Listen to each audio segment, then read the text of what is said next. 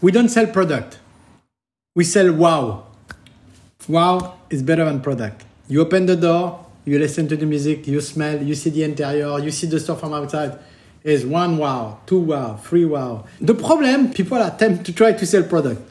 Everyone has product, but not so many people has a wow.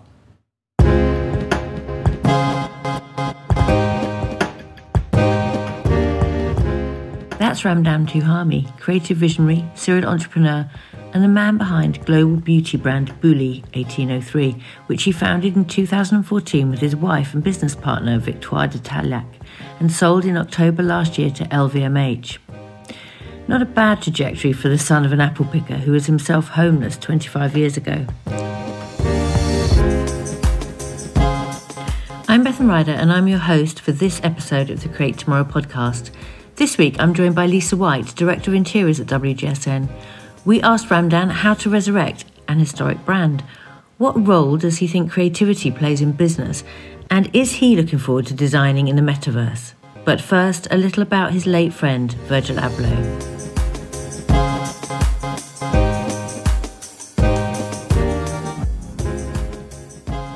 One thing it struck me when I was reading about your kind of career trajectory in the book um, is there was a sort of a little bit of a parallel with Virgil Abloh, which I don't know if you have ever considered that, but um, this view that you came from a kind of out of the establishment position, like you're a son of an apple picker, you kicked off in skatewear, you subverted the brand branding in a way with your uh, Tushyland uh, t-shirt, which was a play on Timberland, and I think it's interesting that you've both brought an incredible energy and outsider perspective in a way to branding and to creativity. And I just wondered um, if you see that parallel and if you how you sort of keep that sort of fresh vision. I was a very good friend of Virgil. Actually, we were about to work on a few projects. I don't know if we do the thing the same way we do it. We are dramatically opposite. He picks everything. He used to pick sadly uh, everything in contemporary world. The guy was the zeitgeist, he was a genius for that. Me is the opposite. I have maybe the same modus operandi, like we say in Latin, like we think, we do the things maybe the same way. But the last 15, 10 years were more focused on the past, like, which is very funny. We were doing maybe the same way the things, but in two different eras. The big difference between as well me and Virgil was I do manage my companies. I do own them. For me, to create exactly what you want, you cannot split the power. Me, uh, uh, as a former accounting guy, because I was a, I graduated uh, accounting, I always loved to have the power and to manage. I don't think accounting is dirty work. I don't think logistic is dirty work. I like the way how they've done. I don't care to make money. The only thing that I want to do is to learn how to do things. I'm not a guy who say, "Oh, please, uh, I want this product. Who can make it in the team?" La, la, la. No, I'm the guy who's gonna go find the factory first, go visit the factory, see how everything works, and then give it to someone in my team because I saw how the thing works. I want to learn how the thing works. Right now, I'm working on a new project uh, called Christofle, the silverware. I'm revamping a bit the brand. It's not official, but I'm working on it. And I'm learning everything about silverware. It's very, very interesting. Every project I'm working on, I want to learn how to do it. I'll, for Buly, I learned carpentry. We're going to come back to the history of Buly, but I'm very curious about the modus operandi more than. Um, kind of not very interested at the end the result. And that's something that I always say, and what what we're doing is um, the past is present right now, and the future is present as well too. Um, because we can gain so much for investigating and uncovering all these amazing things from the past, and um, at the same time too, we kind of need to recognize the seeds of the future and what we're doing right now. And I think a lot of the work that you've done has given other brands confidence and going into heritage things in the past and making that work for the future. And, you know, I think it also means that by the, the way you work, it's very thorough. You're not just looking at one aspect of the business. Again, like you said, it's everything from accounting to um, the way people treat the customers when they walk into the store. Every single detail counts. And so it really makes other brands aware about how many of their current choices are going to be their legacy for the future. But the one thing I wanted to ask you about, because you are so focused on the past and bringing the best things from the past into the present and future, how do you think about the future of the brands that you work with? The first obsession, don't stick to the story. This is an extremely important thing. Every brand who attempt to be rebranded from the past or revamped, they don't know how to do it. They are kind of, let's say, stupid. They go to the past, they take a font, they take a thing, they revamp it out of it, and they try to, do, to build everything from the archives, and it's never working very well. The idea is the balance. One foot in the past, one foot in the future. You cannot revamp a brand just out of an archive you found in the 19th century. First, you have to work on the life of the brand. If you stick only to the proof of the past, you're going to be dead. Let's take an example. When you see the store of Rue Bonaparte, you arrive, the door is from the 90s. I didn't change it. The lighting for early 2000. The counter in the front of you, the light is from the 1930s if you point your eyes everywhere, you have a proof of all the time and all the decades. The stupid brands, they go to a font they're going to use, they're going to do, try to do a kind of Disneyland of one era. No, you have to keep a lot of small errors. These errors will make you human. It's a very important point, but people don't think about that. It's very complex. Sometimes I totally improvise. But let's say when I arrive in Japan, I arrive in Japan. Japan is pretty modern, but they love the old France. But me, I like the modern Japan. That's why the first store I split it in two because I, I, I could not decide which side I, I love the most. I really arrive say, fuck, I love Japan, but they want France. Ah, that's what, what do I do? I cut it in half, half, half, and it became a huge success. We dis- I discovered that this balance can work very well in every aspect of the brand. Yeah, it basically keeps the brand alive because you're taking all of these different aspects. It's creating a personality because people change and brands change. Yeah, but the material I had in hands is very limited for Buly. It's five labels, a bottle. You have to create what I call hyper-realism. Donc I go, if you read Umberto Eco, I attempt to, to try to anticipate what I want as a customer and what people are expecting from the city where we are. If I did stupid old French store in Japan, doesn't work. It will never work. You're listening to Ramdane Touhami, French Moroccan founder of beauty brand Buly. He's on the WGSN Create Tomorrow podcast. We're discussing his beauty brand Buly, which he sold to LVMH in October 2021, but in which he still plays a large creative role. Now a global brand, we talked about how his stores have become destinations in their own right.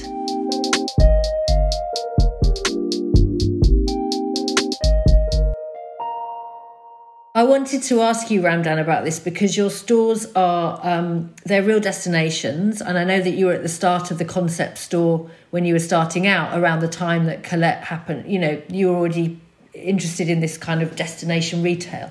But with Buly, I love the way you've gone from like are inspired by a newspaper kiosk, something else an Art Deco liner. And I know just from when I came to write about your house that you were about to drag the whole family off to Tokyo to live because you were opening there. You have this global brand, but it's very local, which is something, Lisa, that we talk about a lot, right, at WGSN and kind of how you maintain that as a brand. Is it always important to you to go to the city? How do you get that, do that so well? Oh, first I knew Japan before because I did many stores before in Japan, and I, I, I go to Japan basically between. I'm going to Tokyo tomorrow, for example. Japan, I wanted for the first time in my life to do a project with no partners. So as I told you, my uh, level of curiosity is super high. And what was interesting, how do you hire a person, how you do like a labor contract, how you pay a lease, how you find a store, how you work the logistics, how you learn the language, how do you do, I mean, how do you live with it? I know everything now by heart actually. How do you do a contract with the staff? And uh, I said to Victoire, uh, and Victoire, I'm lucky I have a wife who accepts always my stupid uh, experience. Uh, uh, I say, guys, uh, we go to Japan. If we have to do a store there, we don't do with a partner, we do it ourselves. We do it like we did it in Paris. It's gonna work. And it's funny because now we have, uh, by the end of this year, we're gonna have uh, about 25 or 30 stores. And it's a huge success. No partner, which is kind of unique in our business, especially in the beauty business. But I knew where, actually, before I moved to Tokyo, I knew where I wanted to do the store, which area. It's beauty is very complex because you have to be close to your sta- shop staff Look, you have to know their lifestyle. You have to know how it. You don't even know how many holidays, legal holidays, have Japanese staff in Japan. No one knows here on this side of the world. And I knew that the legal thing, everyone has basically two weeks per year holidays by law. And I knew that if I gave 25 days, I will have the best staff. Is what we did. We came with a revolution. We said, oh guys, we pay you better than the other one, like we do in Paris, but we give you more holidays. It's how things works. If you're not there to understand this kind of detail, commuting, Tokyo is 85 kilometer long. 85. It's the biggest city in the world. And I was in the store, and my question is, how long do you commute? You yourself? Ah, I, I do 40 minutes. And me, uh, look, I did the rule. No one can commute more than 30 minutes to come to the office, to the shop. And then we placed store all over the city. Now we have five or six stores in Tokyo. And we built a team. They were committing 30 minutes around the store. And it was very, very complex.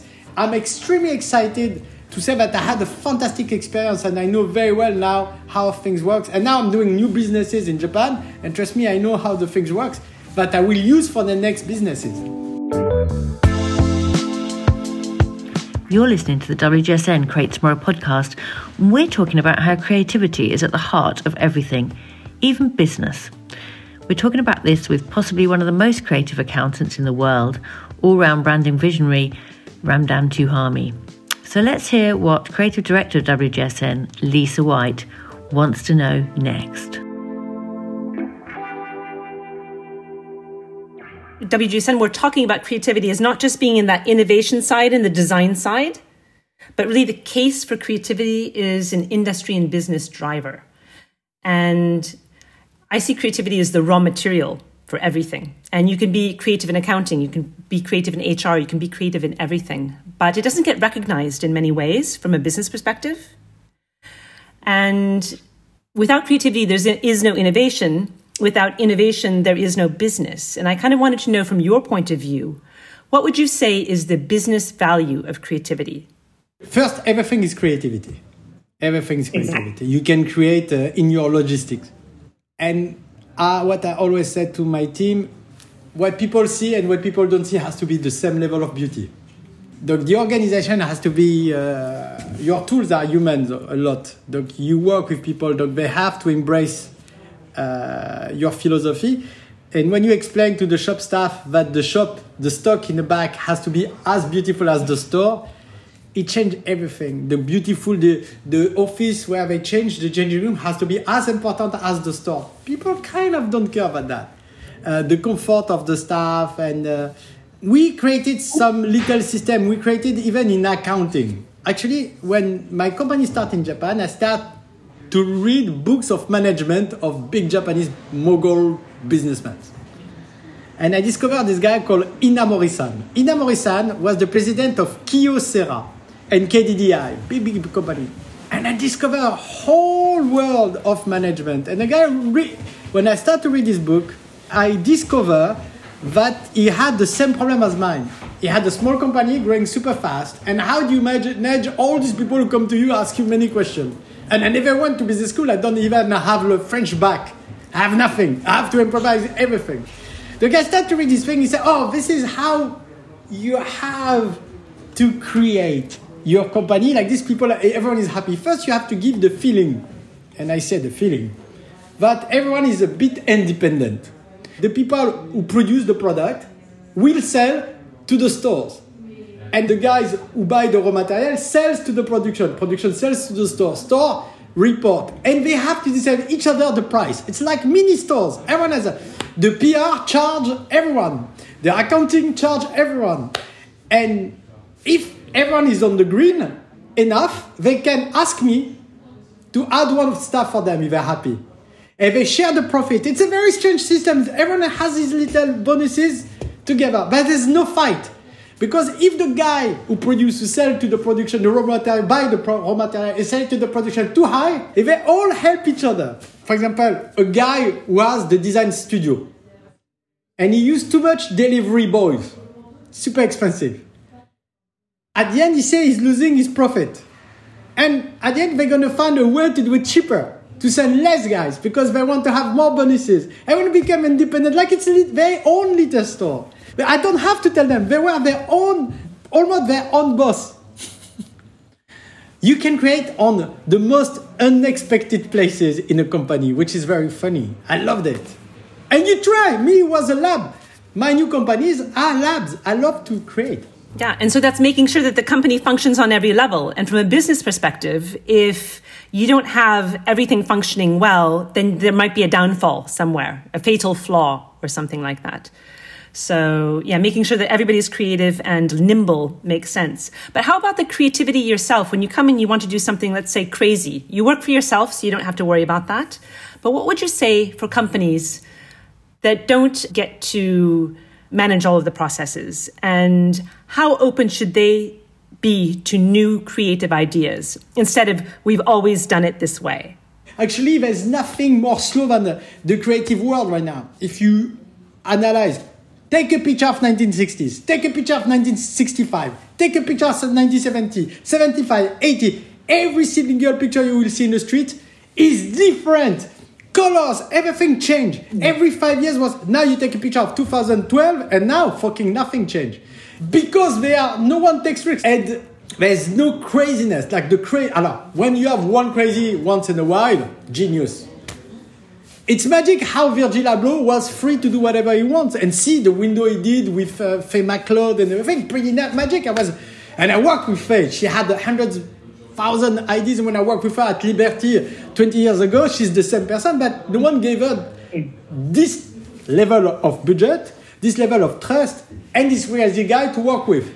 That's very hard. Show me a brand who's banana crazy.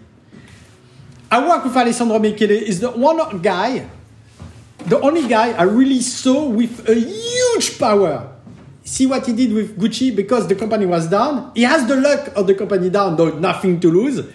And he, they let him do whatever he wants because the first season he did, lucky boy, blah, up everything. Uh, we tend to, to, to try to avoid in the creativity risk. And creativity, the pure creativity, is a risky business. Pure risky business. And people try to do a non-risky creative guy. I mean, it's uh, super strange. People like yourself and Virgil and other people too can, um, you know, and Alessandro Michele can really um, encourage brands to make those leaps because there's been successes elsewhere. So, you know, being a creative trailblazer is important right now. If it took two, three seasons for Alessandro Michele to take off, I mean, they're not giving him this level of, of, of freedom um, he had to prove it through numbers. This is uh, sadly uh, the, the, the, reality. Uh, it's a hyper finance uh, world right now. Donc, uh, you have to prove. And it's funny because I think in the past, when I came in these businesses in, in the mid 90s, I felt that they were more patient in terms of result. They were giving them two, three years to see how the things goes. Right now, first season, you're not good, out. It's the WGSN Create Tomorrow podcast. Next, we hear from Ramdane Touhami about the kind of things that can kill a brand dead.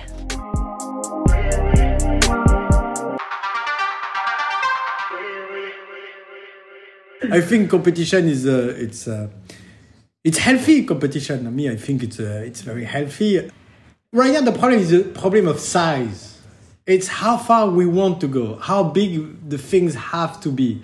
Sometimes brands have a natural size. They tend to be bigger than their natural size. Sometimes brands want to, they, let's say they can be super nice at 10 million turnover, two free stores, beautiful thing, but sometimes people are pushing them to be bigger than what they're supposed to be. People don't understand that a, a company, it's almost something like a plant. There's a size you cannot go bigger. You're not going to have like a tree who's like a hundred meter long, you know, because you have roots. The roots are the, the ideas, the material. You have the water. You have a thing. It's, it's a very com- complex thing, and people tend to uh, use GMO to create huge things. We are not supposed to be big.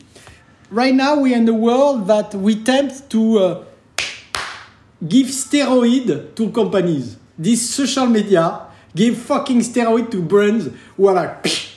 I call it hysterical brands. They arrive, blam! They are everywhere. Everyone talks about it. Two years after, zero. I don't know how you deal that because it's not creation. It's, I don't. Creation is something. How to say? I was today with someone. We were hiring. Buly was hiring for their whatever something very corporate new thing, whatever. But a pretty uh, good person. She said, "What do you do for Christmas windows?" you notice that Buly there's no Christmas window.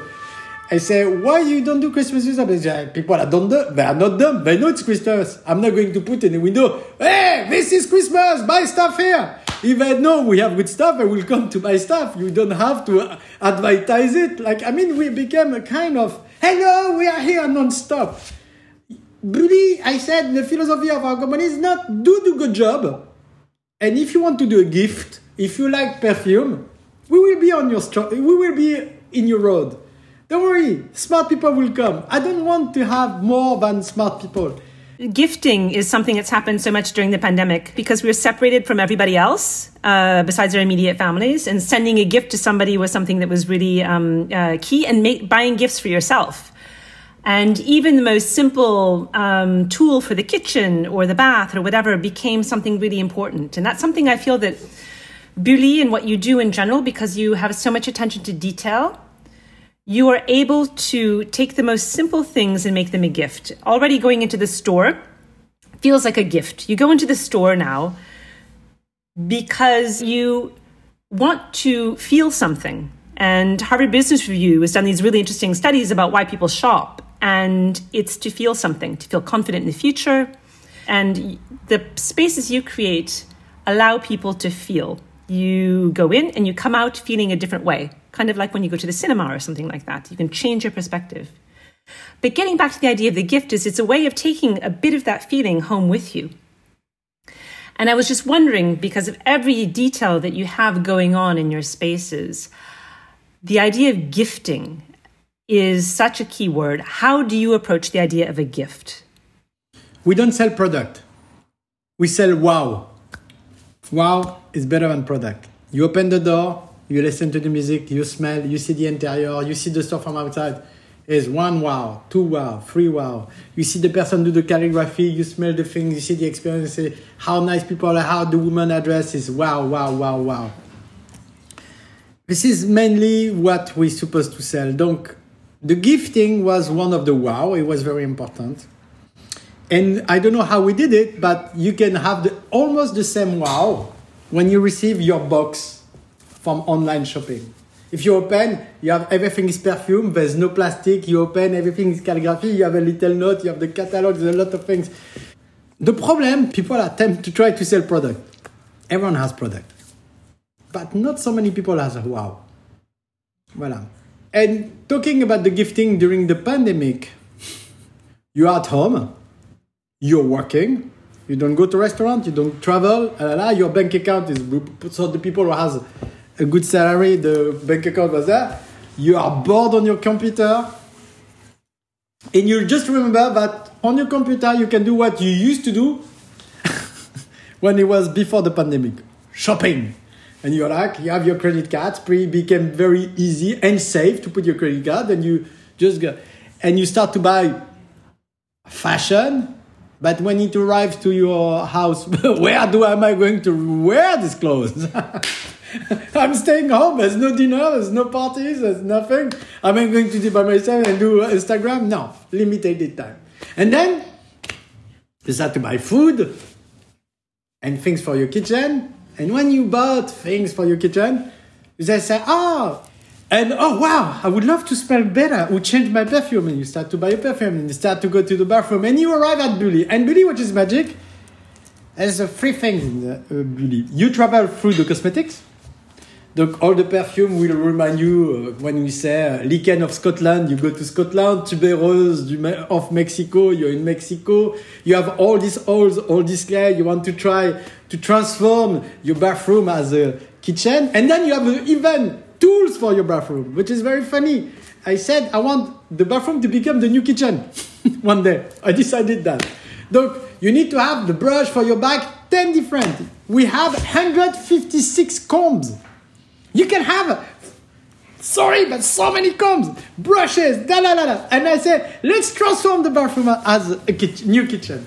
And people start to like it. And they discover that, wow, for the first time, people can offer a comb. You can engrave it with the initials. You can, I mean, it became super funny. I consider myself as the number one seller, uh, like uh, number one seller of luxury combs in the world. I can say so because I'm the only one. And we start to discover that this market where no one knew it was one. The story of this factory who makes the combs is very funny. I visited the oldest uh, uh, combs factory in Europe, in Switzerland, which is not the cheapest part of the world.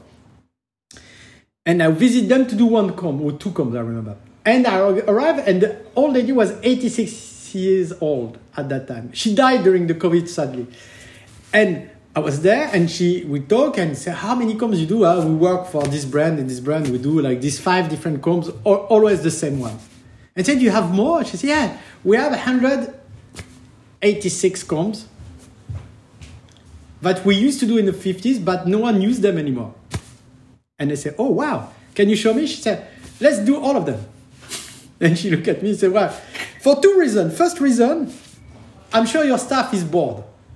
Doing, imagine, every day you come, you do the five same combs for 24, five years or 30 years.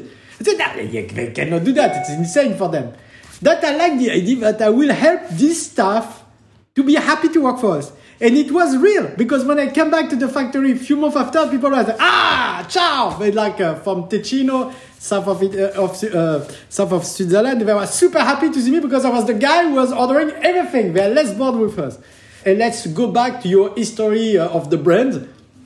Maybe this comb, we were super successful in the 50s, can be again successful. I was right. Huge success. And then, originality of Buly. In on these 186 combs, how many I sell really?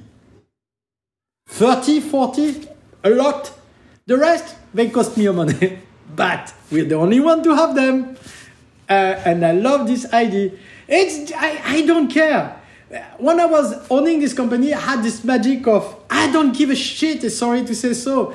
Uh, we lose money on that we will make money on another thing that's fine don't worry so that's an interesting you know way of doing business as well too because you opened recently the gasoline stand and you know you said you didn't do that for money but again that's made me i don't even have a car go to a gasoline stand so i mean that's it's you know again it's a gift it's a gift to the city of paris because it's hard to find a gasoline stand number one and uh, number two, it's a gift to the people who um, who go there and can get themselves a lovely hot dog or a great little design thing. And you you come with your car. You don't refuel by yourself the car. Someone does it. You can have a coffee sitting in your car, and it, no one does it this level anywhere in the world. You have a super barista. Well, I'll be honest with you. I lose a lot of money with this project, but. but it's not a good project at all. But it's uh, funny to do it. I just wanted to do it, and I'm losing six hundred thousand uh, euro on that. But uh, but I'm doing another project. It's what I call the tour of my stupid ideas.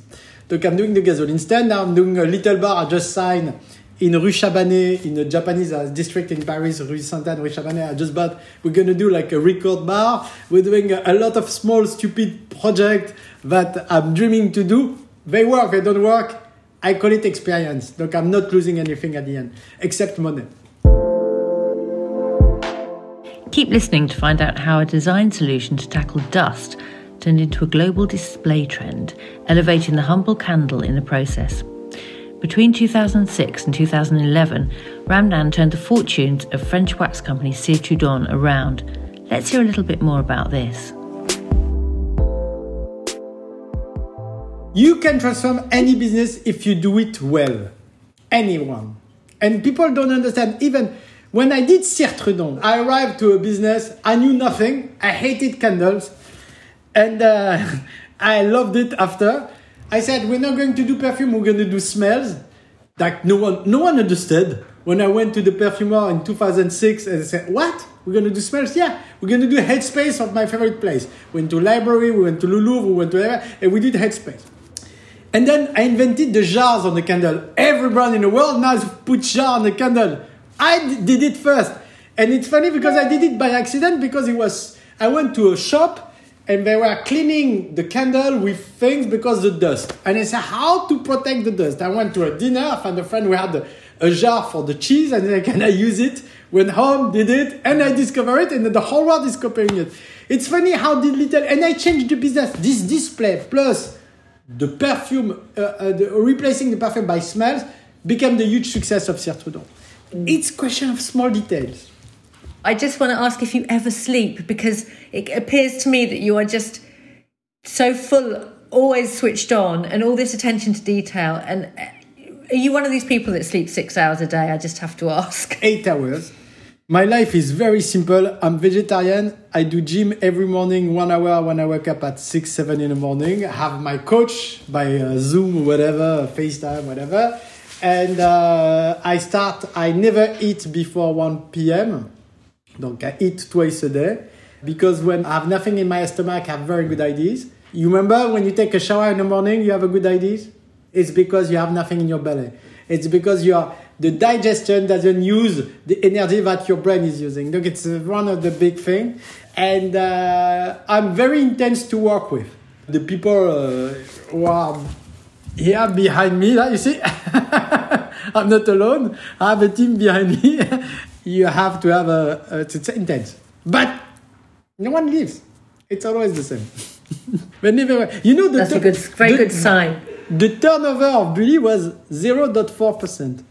Well, I loved what you said. Maybe it's slightly going to bring down the tone of the podcast, but you said that often salespeople are considered the anus of the digestive system in the um, consumption cycle, and that you intentionally paid people 40% above market rate because you realise that these people are on the front front line. They are you, they are your brand and how important they are, and that's just brilliant to hear. Having worked on a shop floor, I I just thought that was there's so much credibility to being a good person in a shop dealing with the public. And i just i just loved that you said that. And clearly it's paid off if you've kept your teams. Rebounding on this thing about the salary how can you live as a boss of a company having your staff struggling with a very poor salaries?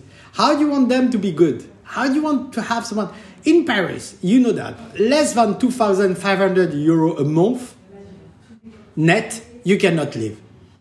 Like you cannot even pay you food. You cannot have a drink with your friends. You can. You, want like you want to live with depressed people around you. You can ask my people here. Everyone is overpaid compared to their previous job. I know their previous salary, and every year on November first, plus plus ten percent every year. And I say we're gonna do a trip together, and I want you to see yourself in ten years because you know how much you're gonna make per month because we are growing every year from the same percentage. Just have to calculate, my guys. You just have to calculate. I deliver the client, don't worry, but do it. And everyone knows, 1st of November, automatic. Brilliant. Well, I do have a last question yeah. though, because we're talking about yeah. 10 years from now.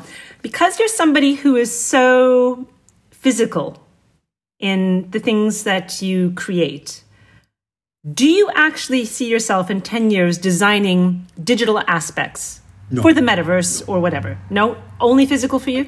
No, I like digital, but not metaverse. Well, you don't know. I mean, I'm tempted to start a plant store in the in, in the metaverse. I would love to create plants that don't exist and sell them in the metaverse. But I'm not somebody who's you know digital, you know, either. My dear Lisa, good luck with metaverse. I believed in uh, tech, early 2000, in the late 90s, and. Uh, I like to see the eyes of someone who goes to my store to say my product to be.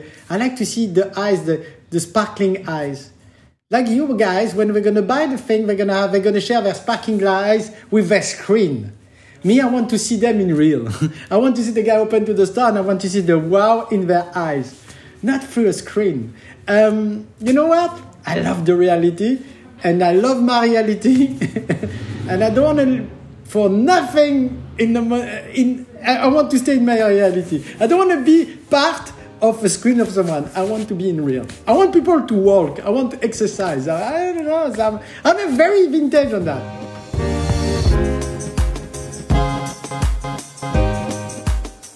Thanks to our guests this week, Ramdane Touhami and Lisa White. If you're a subscriber to the WGSN site, you'll find more about why we need to argue the case for creativity in our Future Drivers 2024 report on the Insight platform. If you want to find out how to subscribe, head over to WGSN.com to discover how you can get access to our service. We're constantly publishing new material focusing on how we can design a brighter, better future for our industries. And these now cover food and drink, interiors, beauty, fashion, and consumer tech. You can subscribe to the show on all major podcast platforms, and if you like what you've heard, why not leave us a rating and review on iTunes? I'd also like to thank our podcast producer, Roland Bodenham, and we'll be back in two weeks for our next episode. Thanks for listening.